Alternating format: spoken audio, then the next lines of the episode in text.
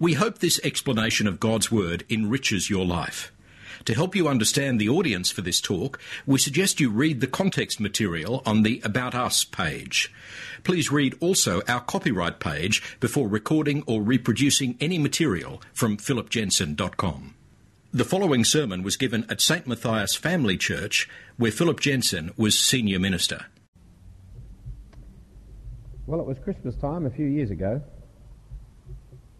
Plane was filling with travellers eager to get home for the holidays. And the airline steward was a particularly extroverted character. He'd been a professional musician before finding that you need to get paid in life and so becoming an airline steward. But he enjoyed his music. He played many instruments, but the one he found most easy to carry with him in his travels around the world was the flute. And as people came on the board his plane, he always played the flute playing tunes, playing national songs for different people as they came on and so on. But being Christmas time, he played Christmas carols. But the company told him not to do it anymore. It was company policy. He mustn't upset people. And playing Christian songs would upset different people. And so he was banned from being able to play his flute or limited to those politically correct songs, nothing religious. Uh, Christmas is a joyful celebration of the birth of God's Son, the Saviour of the world. December 25th, or on the new nomenclature of life, D25, is the season of joyful celebration. Not just because it's about the birth of a baby, that is reason for a celebration always, not just because it's the birth of a special baby, the Messiah, the King, the Son of God, I mean, that is a reason for celebration but because when God visited the world, he didn't come to judge, he didn't come to condemn, he didn't come to give us what we deserved, but he came to save. Look into John's Gospel for a moment, where we were reading earlier on. For example, in chapter 1, as Adam read for us, John 1.12, Yet all who received him, to those who believed in his name, he gave the right to become the children of God. Children born not of natural descent or of human decision or a husband's will, but born of God. Notice that verse 14, when the Word became flesh and dwelt amongst us, we'd seen his glory, the glory of the one and only who from the Father, full of grace and truth. I'll come over a page to chapter 3, verse 16, that very famous verse, For God so loved the world that he gave his one and only Son, that whoever believes in him should not perish but have eternal life. And look at verse 17. Because, for, God didn't send his Son into the world to condemn the world, but to save the world through him. We have every right to be condemned, but that was not the purpose of the coming of the Son of God. It was to save. Indeed, the Apostle Paul said that here is a trustworthy saying that deserves full acceptance. Christ Jesus came into the world to save sinners, of whom I am the worst. And so Christians around the world and down all the centuries, we sing in joy and gratitude. We sing and make music and celebrate at Christmas time in particular. We celebrate his coming. But this year, in the season of happiness, the season of holidays, the season of Christmas and summer and New Year, there is another date that is really on our mind, and it's S11. For September the 11th gave such a discordant note to this year. For as we think past in this year, what will we remember about 2001? We won't remember December the 25th. We'll remember that we had one, and some of us will remember there were bushfires, but no, 2001, the day that everyone will remember of 2001 is going to be the 11th of September. For that day rattled and shook our confidence that all was well with the world and sent a warning message around the free world that warfare has not come to an end. The communists may have gone, but there are still enemies of the Western world, real, violent, life threatening enemies. And so that day started another major international war, fought so far in Afghanistan, but with worldwide ramifications, for it was the war against terrorism, or so the American president called it. It shook the world because it was not just the military personnel, but civilians going about their lawful uh, business in those two towers. It shook the world because it was not some government or nation, but a terrorist group with powers that previously only nations seemed to have. It shook the world because it happened not in some obscure country that we have no access to, but in the most powerful nation and city in the world. It shook the world because it wasn't hidden away in a jungle or a desert, but happened in our lounge rooms on our television sets. But it shook the Western liberal secular world most of all. Because suddenly there appeared to be a people who felt that their cause was so right, so just, they felt it so acutely and strongly that they would suicide for the sake of their cause, they would murder for the sake of their cause. And multicultural relativism went down with the towers. They were not going to have all viewpoints are equally right imposed upon them. Indeed. How can you continue to say all views are equally right when one view is that it's right to suicide in the murder of several thousand other people? Evil suddenly became an absolute again. The economic secularism or materialism is not the basis of everybody's life after all. And these people were not going to accept the victory of atheism like the rest of the world seems to have accepted it. Uh, generally, Western atheistic liberalism lives at close quarters with Protestantism. It's in the traditional Protestant countries, the United States of America, Australia, the United Kingdom, Canada, New Zealand, it's in those countries that we see Western democracy and freedom and we see secularism at, right, at large. And so atheistic materialism has come to terms with Protestant Christianity, which argues its case on reason and persuasion. Slowly, it has spread this secularism across the traditionally Roman Catholic countries, so that most of what could be called Christian nations are the free, liberal Western democracies of today. However, in the world economy, there are other philosophies and religions to deal with. And some of these are not committed to peaceful persuasion. Some of these are not open to discussion and reasoning. Some of these do not have a separation between state and church. But the religion of the state is to be the religion of all people within it. And nobody really is free to practice any other religion. And some of these do not have individual rights and obligations. Some don't even seem to have compassion or concern for others in this world as they readily accept starvation and slavery, as they seem unconcerned with children's health or even the humanity of women, as they so freely abort female, uh, female babies. And so America and liberal America and Western liberal America is having to come to terms with it. Uh, let me show you an article I read, a letter, no, an article I read in Sydney Morning Herald just the other day, um, the 28th. It was a humorous article with a very serious point. Let me try and balance everything in life here.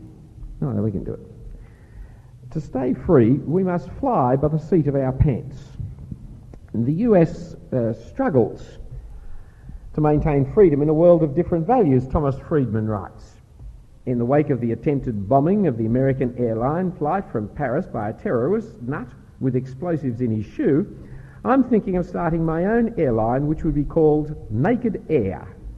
Its motto would be Everybody plays naked and nobody worries. Or Naked Air, where the only thing you wear is a seatbelt. But later in the article, the serious problem of which I'm speaking is there. This is America's core problem today. A free society is based on openness and on certain shared ethics and honour codes to maintain order. And we are now intimately connected to too many societies that do not have governments that can maintain order, and to peoples who have no respect for our ethics or our honour codes. What are these ethics? What are these honour codes?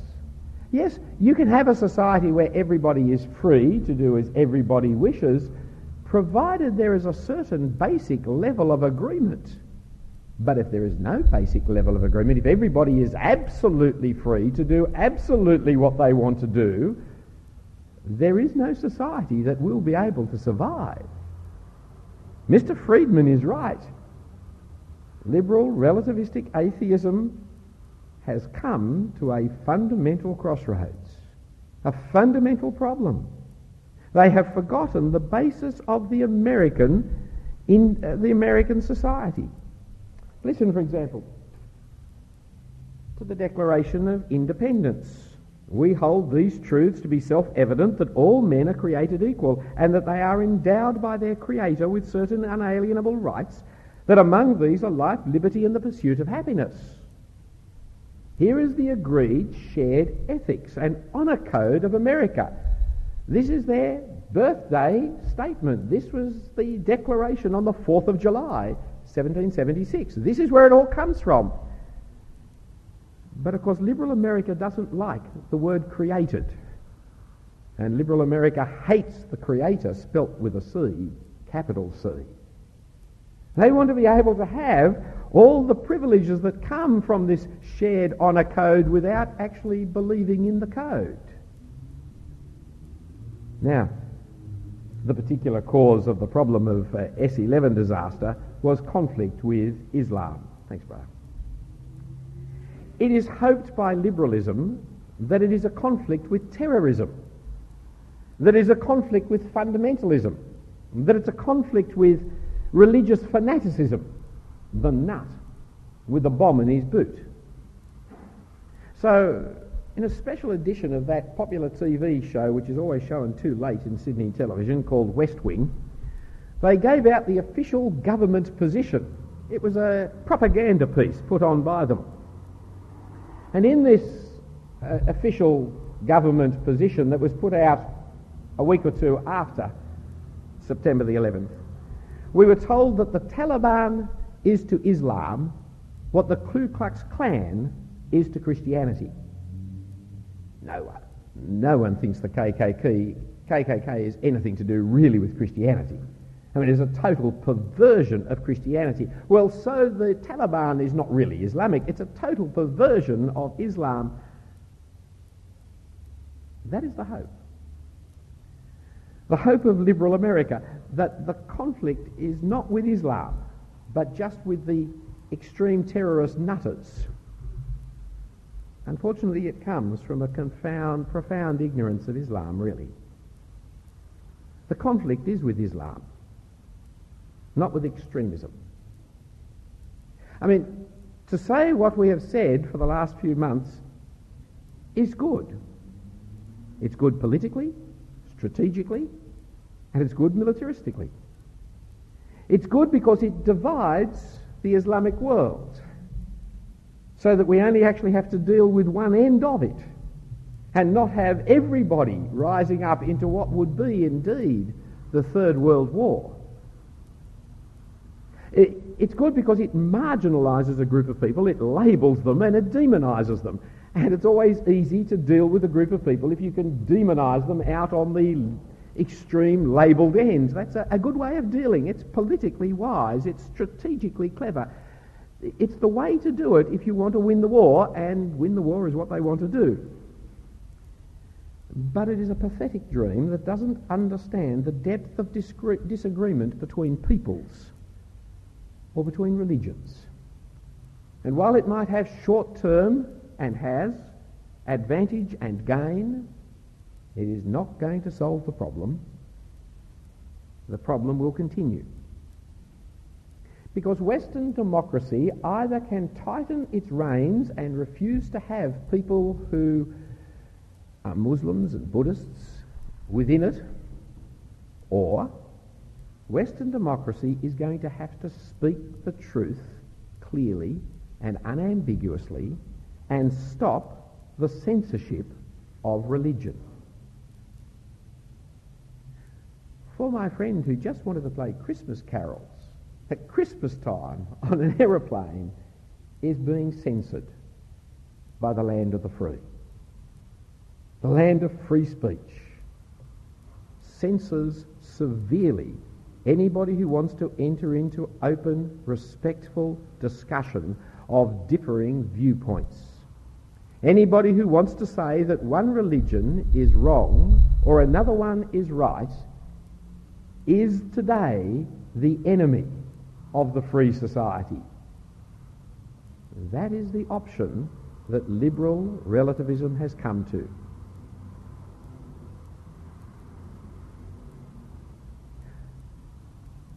Mr Menzies was the Prime Minister of Australia for many years.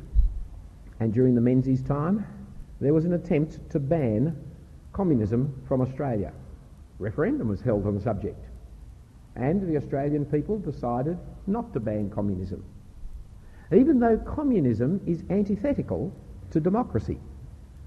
Even though we stood the risk of communists taking over our country and changing the constitution away from democracy, we believed in the open, free expression of ideas whereby people can talk and share ideas, and for the next 20, 30 years, we were taught publicly, in privately, in communication against communism. We were shown the errors of communism. Many people were persuaded to communism and to Marxism. Many people persuaded against it. But in the long run, Western democracies dealt with it within itself, not by the terrible McCarthy process, but by open discussion. That is the way we must deal with Islam too, friends. For Islam is also antithetical to democracy and to freedoms and rights as Westerners understand it. We can exclude Muslims from the Western world by some form of censorship, or we can discuss the issue openly, freely, frankly. But to refuse to exclude them and to censor all discussion about them and to put everyone who believes something seriously into the lunatic fundamentalist fanatic bin is a recipe for long-term disaster in our community. So let me take a few moments to show you the problem with Islam and its incompatibility with Christianity and therefore its complete incompatibility with relativism. The starting point is that Islam agrees with much of Christianity. It teaches the creation of the world. It teaches that there is only one God. It teaches that Jesus, together with Abraham, Moses, and lots of others, was a prophet. It teaches that Jesus was born of the Virgin Mary. It teaches that Abraham was the father of the Jews through Isaac and the Arabs through Ishmael, just as we read in our first lesson tonight. It teaches justice. Both punishment and reward is to be held in a moral universe. It teaches life after death and that justice will prevail. Uh, dealing with Islam is not dealing with Hinduism or Buddhism, where the logic structure is completely different, where the history is completely unconnected. No, Islam is very much like Christianity and like Judaism. We share much in common. Furthermore, like Christianity, Islam is a very diverse and complex religion. There are many kinds of Muslims in the world, holding many different kinds of views, practicing Islam in all kinds of different ways. And possibly the majority of Muslims are nominal, just like the majority of Christians are nominal. Uh, they are people who really are interested in their family, their home, their job, their food, their sport, and happen to be Muslims. And so generalizations and misunderstandings about Islam are like generalizations and misunderstandings about Christianity, all too frequent and all too common. However, Islam denies the possibility that all religions are the same, or even that all religions are compatible with each other, or that we can ignore the religious elements and live at peace. For Islam denies such basic claims of Christianity that it is impossible for Christianity and Islam both to be right.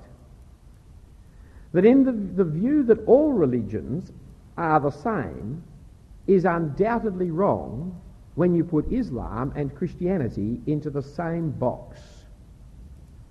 They are not all the same.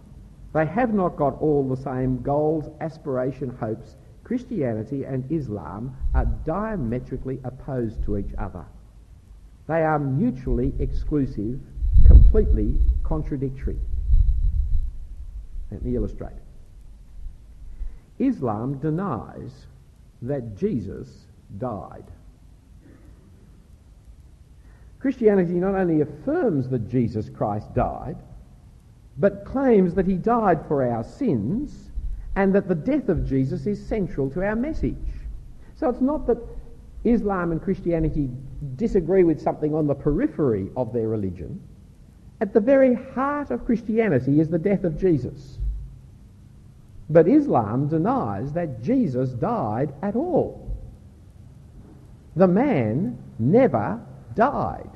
He was raptured up to heaven and was not crucified and was not killed and has never died, according to Islam. It is hard to hold these two things together in your head. Jesus died and Jesus didn't die. I take it that is a formal mutual contradiction. He either did or he didn't.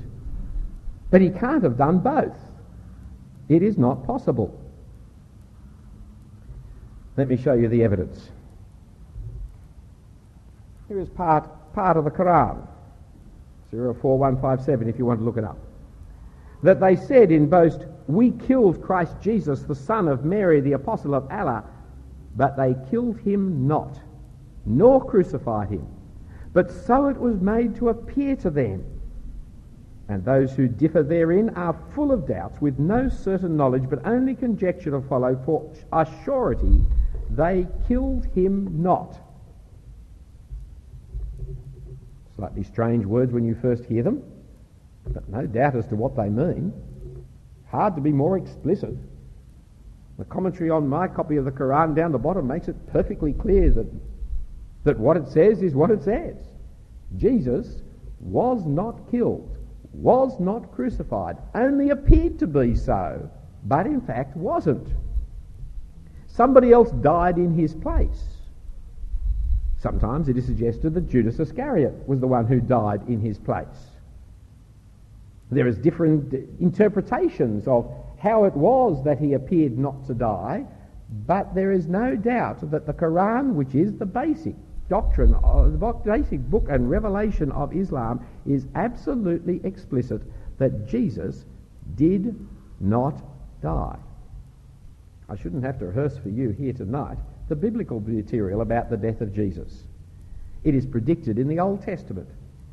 He repeatedly predicted it himself in the Gospels.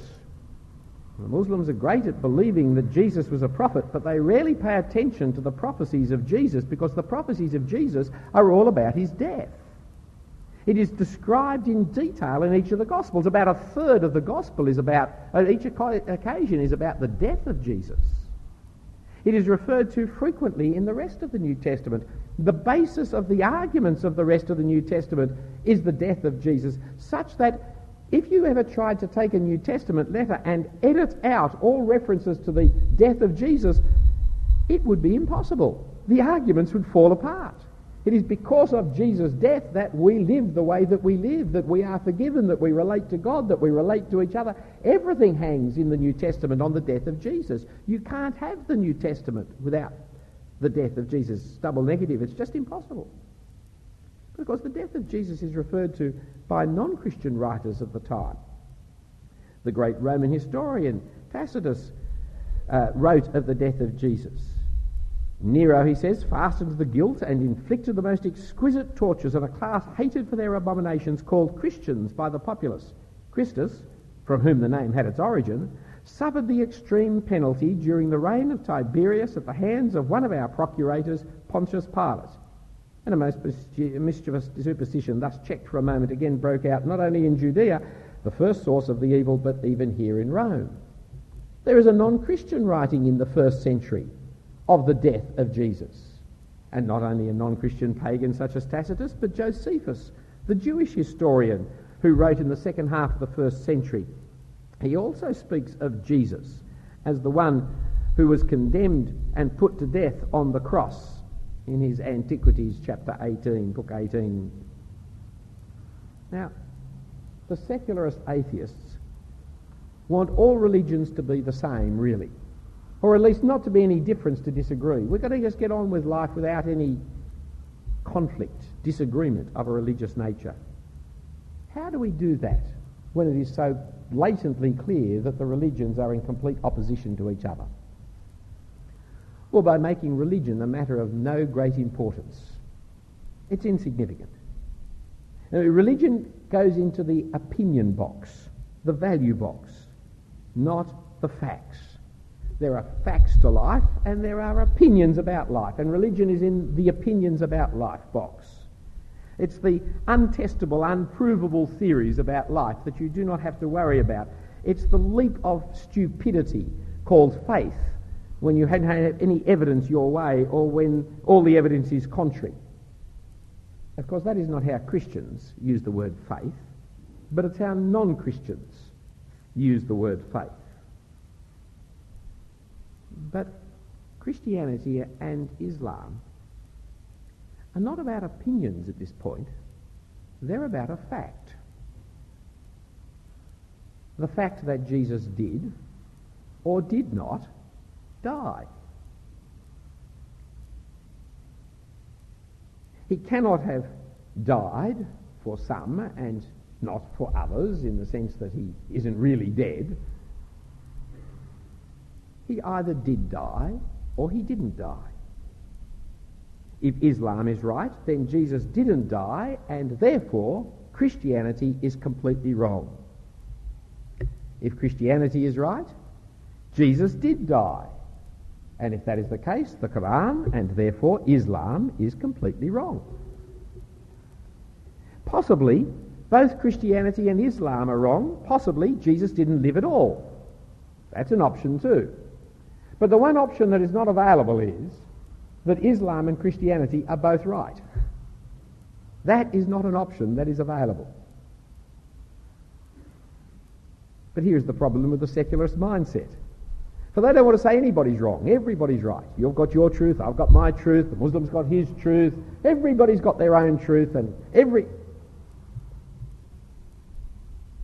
The coming down of the towers in New York brought back the reality that there is evil and it's not just a matter of opinion. And all religion and all ethics is not just a matter of opinion. There are rights and there are wrongs. And here is the problem with the secularist mindset. They don't want to have to do the hard work of deciding on the evidence. It's much easier to sit back and say, well, everybody's entitled to their opinion, than to look up the evidence and say, yes, they're entitled to their opinion, and by the way, their opinion is wrong. That takes an intellectual courage and humility in the face of facts. The secularist mindset talks in the terms of the moral superiority of intellectual honesty as opposed to faith. But they are lazy intellectual cowards who will not decide by the evidence for or against Islam's view of Christ. It's not that the evidence is all that hard to find. It's fairly clear on this issue. Islam, in denying Jesus' death, therefore denies his death for sin, of course. His death shows that he was more than a prophet. He wasn't just another prophet come into the world with a little bit more revelation from God, or another calling back to the people who had slipped away yet again. He came to deal with sin in a way that no prophet had ever dealt with sin. For he came to pay the price for sin to bring us back to God. And so Islam, in denying Jesus' death, also denies that Jesus was more than a prophet. He was the Son of God. For it's all of one piece, the death of Jesus and the divinity of Jesus. Come with me to this last reading in tonight, Hebrews chapter 1. Hebrews chapter 1. And look again at those opening four verses.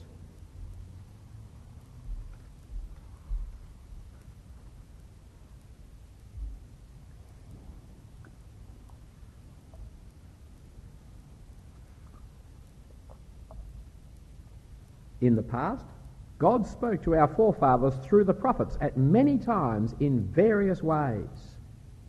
That's true. The Muslim would read that and say, that's true. God spoke to our forefathers by this prophet, by that prophet, at this time, in that way, in this fashion, bit by bit, piece by piece. The prophets received the information from God and passed it on to us. In the past, that's what happened. But notice how verse 2 is put in opposition to that. Something different has now happened. It's not just a continuation, and now we've had another prophet come, but in these last days, these are not just the days like every other day, in these last days, he has spoken to us by his Son. And notice what the New Testament says of this Son, whom God appointed as heir of all things and through whom he made the universe. This is no normal man. There may be a man who will be appointed the heir of all things, but there is no man who made the universe. This is the Son of God. The sun is the radiance of God's glory, you know, like the heater, the heat of the heater, the light of the light. You look at a light and what do you see? You can only see the light, which is the light that you're looking at. You look at Jesus, you see God. He is the light, He is the radiance, He is the, the effulgence, is a lovely old word of it, of God Himself. He is the exact representation of His very being, sustaining all things by. This is no great prophet. This is no greater than average prophet. This is the Son of God we're speaking of. And after he had provided purifications for sins, by the sacrifice of himself on the cross. After he made purification for sins, he sat down at the right hand of the majesty in heaven and became superior to the angels, as the name he had inherited is superior to that. This passage leaves no place for the future role of a Muhammad 620 or 600 years later. Or I may say, in case you know the Mormons, of Joseph Smith 1900 years later. The revelation of God is complete in the Son of God who made purifications for our sins. For we're not but hearing a little snippet of information from yet another prophet. We are seeing the very God Himself become man.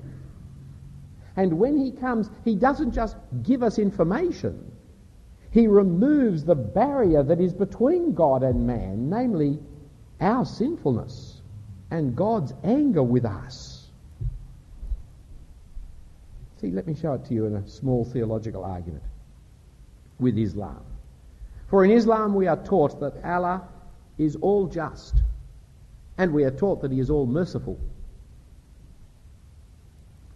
But how can He be all just and all merciful at the same time? How can He be all just and let sinners go. If you let a sinner go, if you let a criminal go, then where is your justice? And yet, how can he be all merciful if he punishes every sinner to the full? So if he punishes sinners, he's not merciful, and if he lets them go, he's not just. Here is the conundrum for Islam that is usually resolved by the Muslim acknowledging his ignorance and declaring the inscrutable mystery of God. That God will do it somehow, but we do not, but we know how. The God and Father of the Lord Jesus Christ, who is justice himself and who is mercy himself, we know how. He has been able to uphold justice and extend mercy at the same time. He has done this by the death of his Son on the cross for us. For in his death, sin is paid for fully and justice is upheld. And in his death, mercy is extended to all who believe and put their trust in that sacrifice. The mercy of God and the justice of God is seen in the death of the Lord Jesus Christ. That is the reason for the joy at Christmas time. For we're celebrating the birth of a man who was God become flesh. More than a prophet, the very Son of God himself, who became man not just to be man, but to make purification for sin, to taste death for everyone so that he might bring many sons to glory, the writer of Hebrews says later. The one whom Hebrews says God appointed heir of all things, and through whom he made the universe. The Son is the radiance of God's glory, the exact representation of his being, sustaining all things by his powerful word. We celebrate the birth of that one who came as the only one who could come and pay the penalty for sins. He didn't come into the world to condemn the world, which we deserved.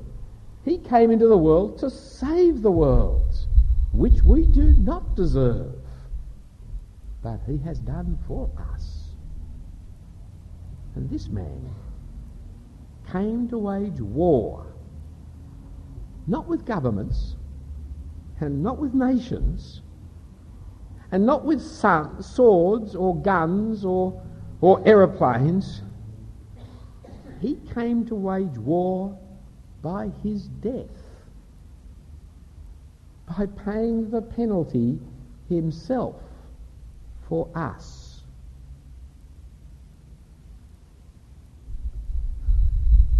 When Muhammad finally came back into Mecca, having left to go and live in Medina, he came back at the head of an army. He came back to take control of the government.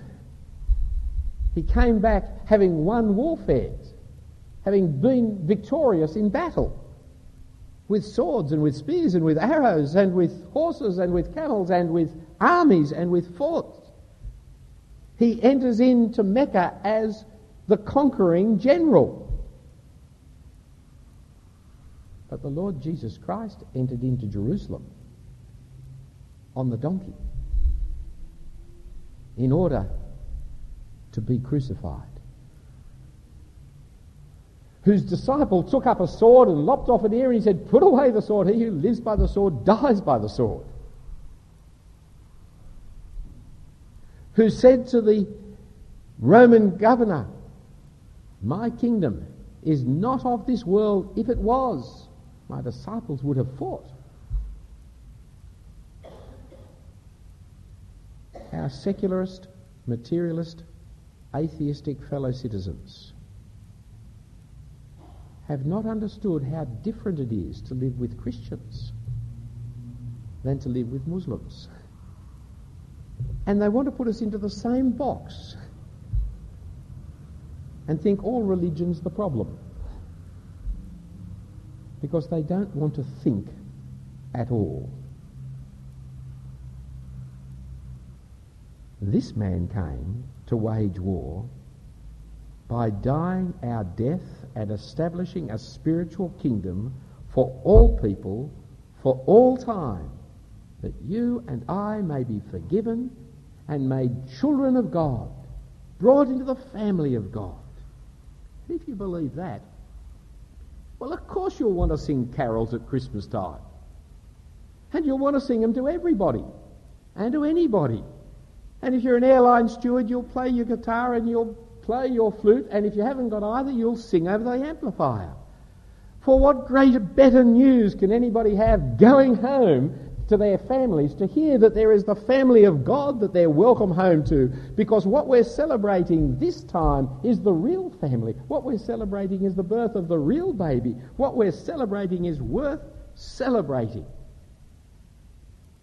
And you will not be censored, for you will not allow people to censor you. You would rather die than be censored with the message of the Lord Jesus Christ. For the weapons with which we are not the weapons of this world. Guns and rifles, and bows and arrows, and planes and bombs. The weapons we fight with are prayer and holiness of life. And the word of the gospel, the sword of the Spirit, as it is called in our spiritual warfare. Open discussion, free inquiry, speaking the truth, in love declaring some to be wrong for their sake that they might find something better. Ah, censorship is not our way, friends. We're the people of plain speech. That is where we are. And that is why democracy and freedoms have come out of Bible believing Christian societies. And that is what we must stand for now and fight for. Not with weapons, other than the supernatural ones of the Word of God. Do you want to ask questions, make comments?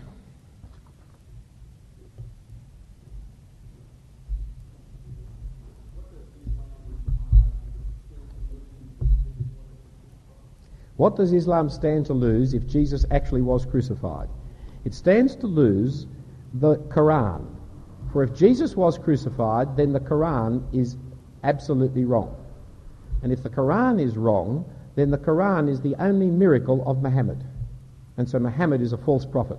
If Muhammad is a false, there is no Islam. So the actual physical death of Jesus, leaving aside why he died, the actual physical death of Jesus is the disproving of Islam just like the resurrection of Jesus is the disproving of Christianity. For if Jesus didn't rise from the dead, then Christianity is wrong. Indeed, if Jesus didn't die, Christianity is wrong.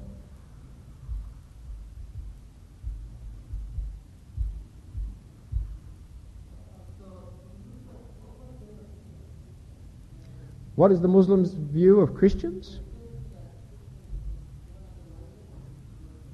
They have great respect for the people of the book, as they call it, us and Jews. Muhammad noticed the terrible paganism of polytheistic idolatry and the clear moral superiority of Christians and Jews.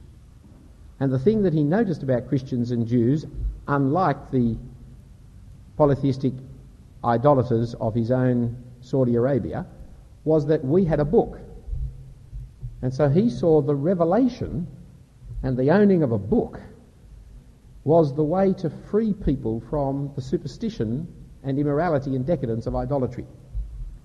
And so he has high regard and puts us in a different category to polytheistic idolaters. However, We are said to have perverted our book by most Muslims, twisted it and changed it so that it is no longer truly saying what was said, and therefore are in error. Especially with Christians, the error of worshipping Jesus as God or seeing that he died as a sacrifice for our sins.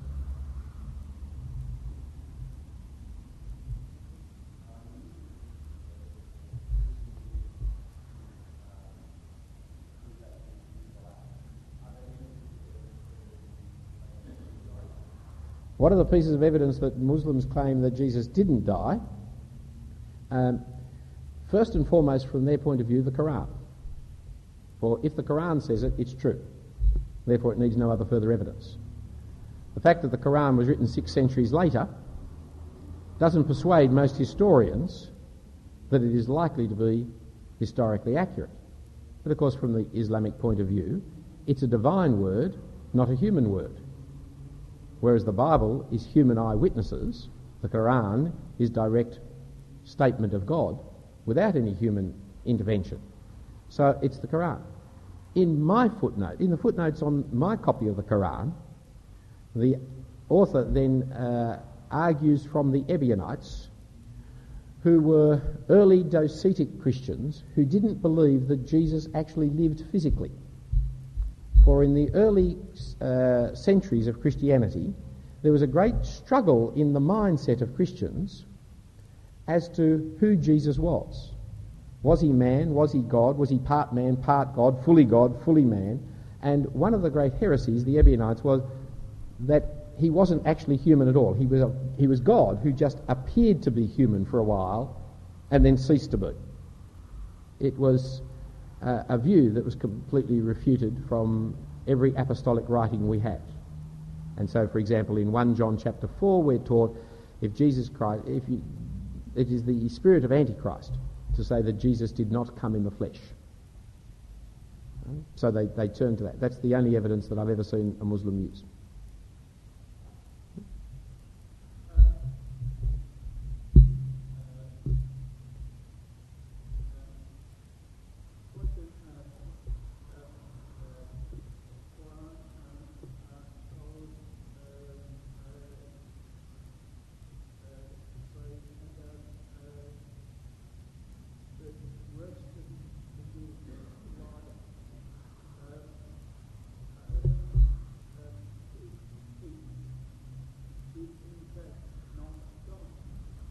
What do the Muslims say of the rest of Jesus' life if he did not die?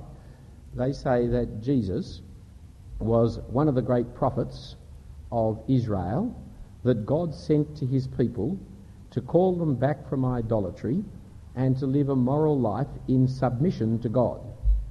But that subsequent generations misunderstood his message and turned him into God. But that he taught Islam is what they would say.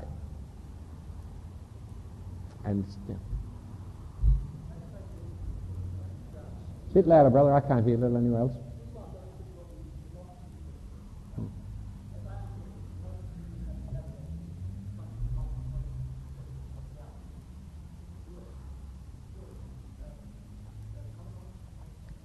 Uh, the question is, uh, uh, just questioning the statement I made that Islam does not uh, function well with democracy. Yes. Democracy has come out of a separation of church and state, in part. Um, it has also come out of a belief in the, individu- the conscience of the individual, in part. And so instead of being ruled by tribalism and by a religion, uh, the citizens concerning the affairs of this world are given freedom of choice of who they want to govern them. That has been a long, painful process to come to that uh, view. Jesus said, Give to Caesar those who are, that is Caesar's, give to God the things that of God. Jesus helps us see that difference. There is no such difference within Islam. Sorry, I should say. Even within uh, democracy, there still has to be a basic agreement of the peoples, and that's what the Declaration of Independence shows. There is a basic agreement that God has created, or the Creator has created all people equal. That is a basic assumption of democracy that can't be derived from democracy itself. It's derived from outside of democracy. And that is why we are in conflict as Christians in our democratic cultures over issues like euthanasia and abortion because these are the issues that step beyond what the majority want down to the fundamental issues of what is life and what is right, what is wrong, what has anybody got the right to do or not to do to anybody else. However, within that range of Christian understanding, there is a whole range of freedom to make independent choices. Not so within Islam, where there is no separation of church and state like that. And indeed, Islamic law will be brought into effect uh, whenever Islam is in control of any society. Now, the Muslims have two models to think by Medina and Mecca. Muhammad grew up in Mecca, first came to his understanding of monotheism in Mecca, had his first reception of, uh, of the Quran, the early parts of the Quran in the Mecca, and was persecuted in Mecca, and taught his disciples how to live at peace with people even though they were being persecuted. He then moved to Medina because of persecution, and in Medina came into control, and he then taught his disciples how to control a society by the Sharia law and by oppression and warfare and jihad. He then came back to Mecca to take control of Mecca. Half of the Quran is written in Mecca, and it is how to get on in a world where you're in a minority, and half of it's written in Medina, and it is how to rule when you are in control. That is why you can keep getting two different messages out of the Quran. One which sounds very peaceful and life giving, and that is why a Muslim living in Australia will abide by the laws of Australia because he'll read the Mecca parts of the Quran and quite happily fit in with the society here. And that is why once he moves into the majority in the society, he will f- get rid of all that tolerance and freedom that he used when he was in the Mecca society and in a Medina frame of mind will impose the whole of Sharia law upon the society. Now you, you see that in, uh, in the Sudan where the warfare has been for the last 30 years between the Muslim north and the Christian south. You see it in Nigeria where the line of demarcation between the northern states of Nigeria which are now under Sharia law and the southern states of Nigeria which are not. You see it in the oppression of, uh, uh, of our Malaysian friends where uh, the UMNO party, UMNO party is clearly a, a Muslim society. Uh, Pauline Hanson's statements are nothing compared to the Malaysian uh, UMNO party statements in terms of racial prejudice, in terms of oppression of the rights of people. Pauline Hanson is, is, is a left pinky compared to what the Malaysian government and Mr Mahathir is, is about. Uh, you see it in uh, countries where there is Muslim control. See, in Saudi Arabia, we are not allowed to meet like this. In Saudi Arabia, I could not say the things that I have said tonight. This has not in any sense been an attempt at vilification of Islam or anything like that. I'm sorry if it is interpreted that way, but it's not in my heart in the slightest. But you can't say that. You can't actually have Bible studies. You can't publish. You can't preach. You can't teach in those countries. The idea of the freedom of discourse and discussion and opinion is not available in those countries. And it's not just the Taliban in Afghanistan. Uh, we now have changed governments in Afghanistan, but you'll notice that the new government in Afghanistan is going to continue with the Sharia law. And they are still going to chop off hands of thieves because the Sharia law does not believe in an eye for an eye and a tooth for a tooth. That is not the basis of the justice of the Sharia law. For how much would you have to steal to make it worthwhile losing a hand? What would you give in return for a hand? A hand is almost infinitely worth anything more than you could ever steal, isn't it? And yet you will lose a hand in Afghanistan, not under the Taliban, but under the new Muslim regime there. Because it is part of Islamic justice.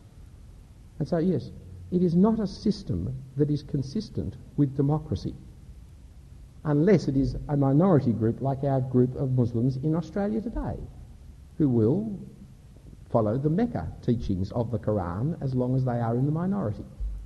Now, I'm not expecting them to become the majority overnight. I understand there's only 200,000 in Australia out of 19 million.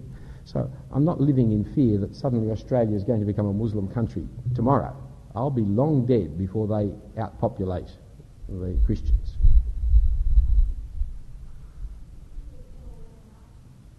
That's all right. I'm not really sure what I'm answering. You know.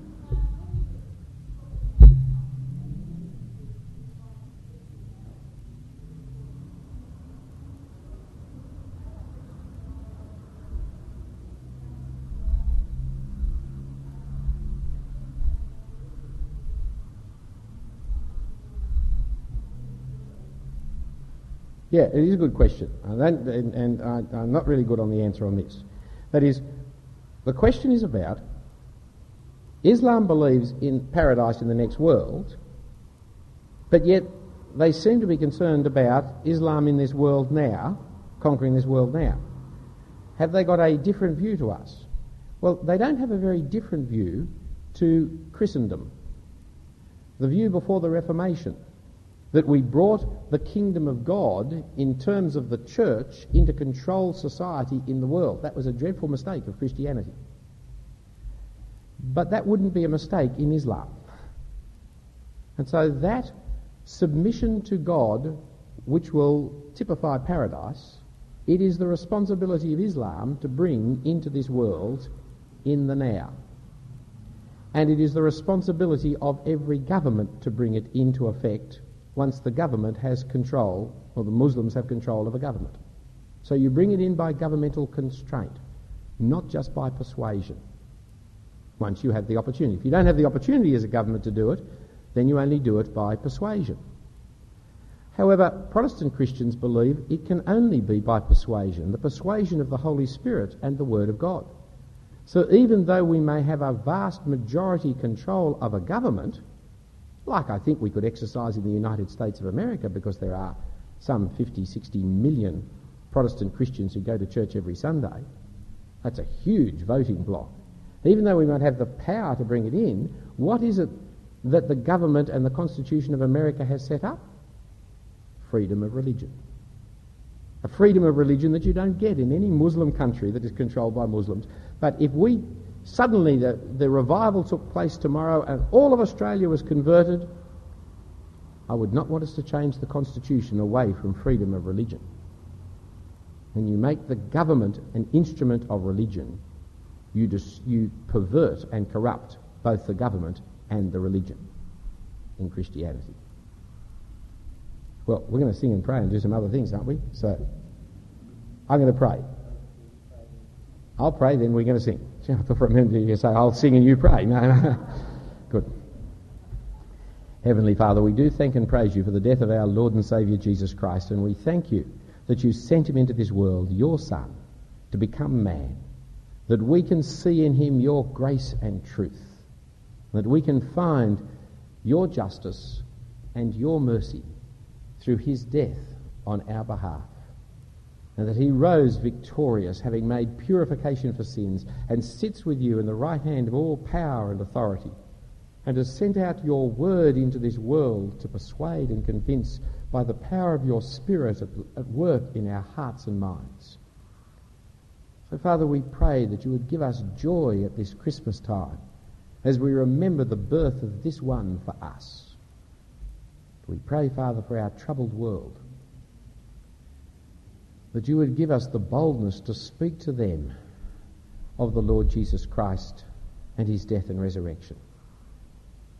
Even in those countries which do not want to hear, especially amongst those people who have no opportunity because of government censorship and restriction and control. We pray, Father, that you would not let the local communities out of their fear of the warfare that might come to restrict Christian freedoms in the democratic societies, to restrict us from singing your praises or speaking your word of grace, of arguing the case for Christ.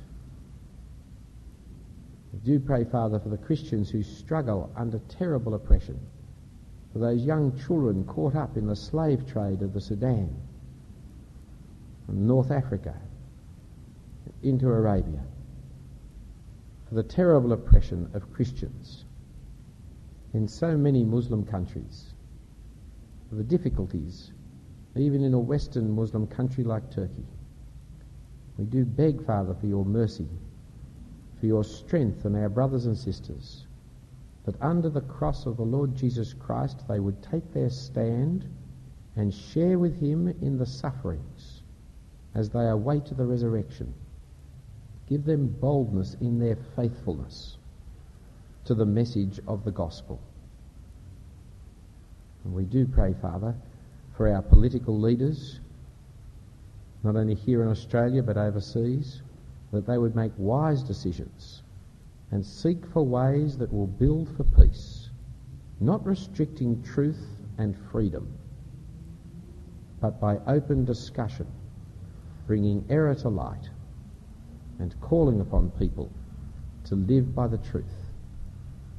So we pray, Father, for your help at this Christmas time, for help for your people and for your world.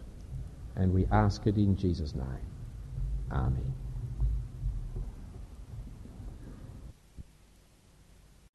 Thank you for listening to the talks on phillipjensen.com. Please check our copyright page before recording or reproducing any material on phillipjensen.com.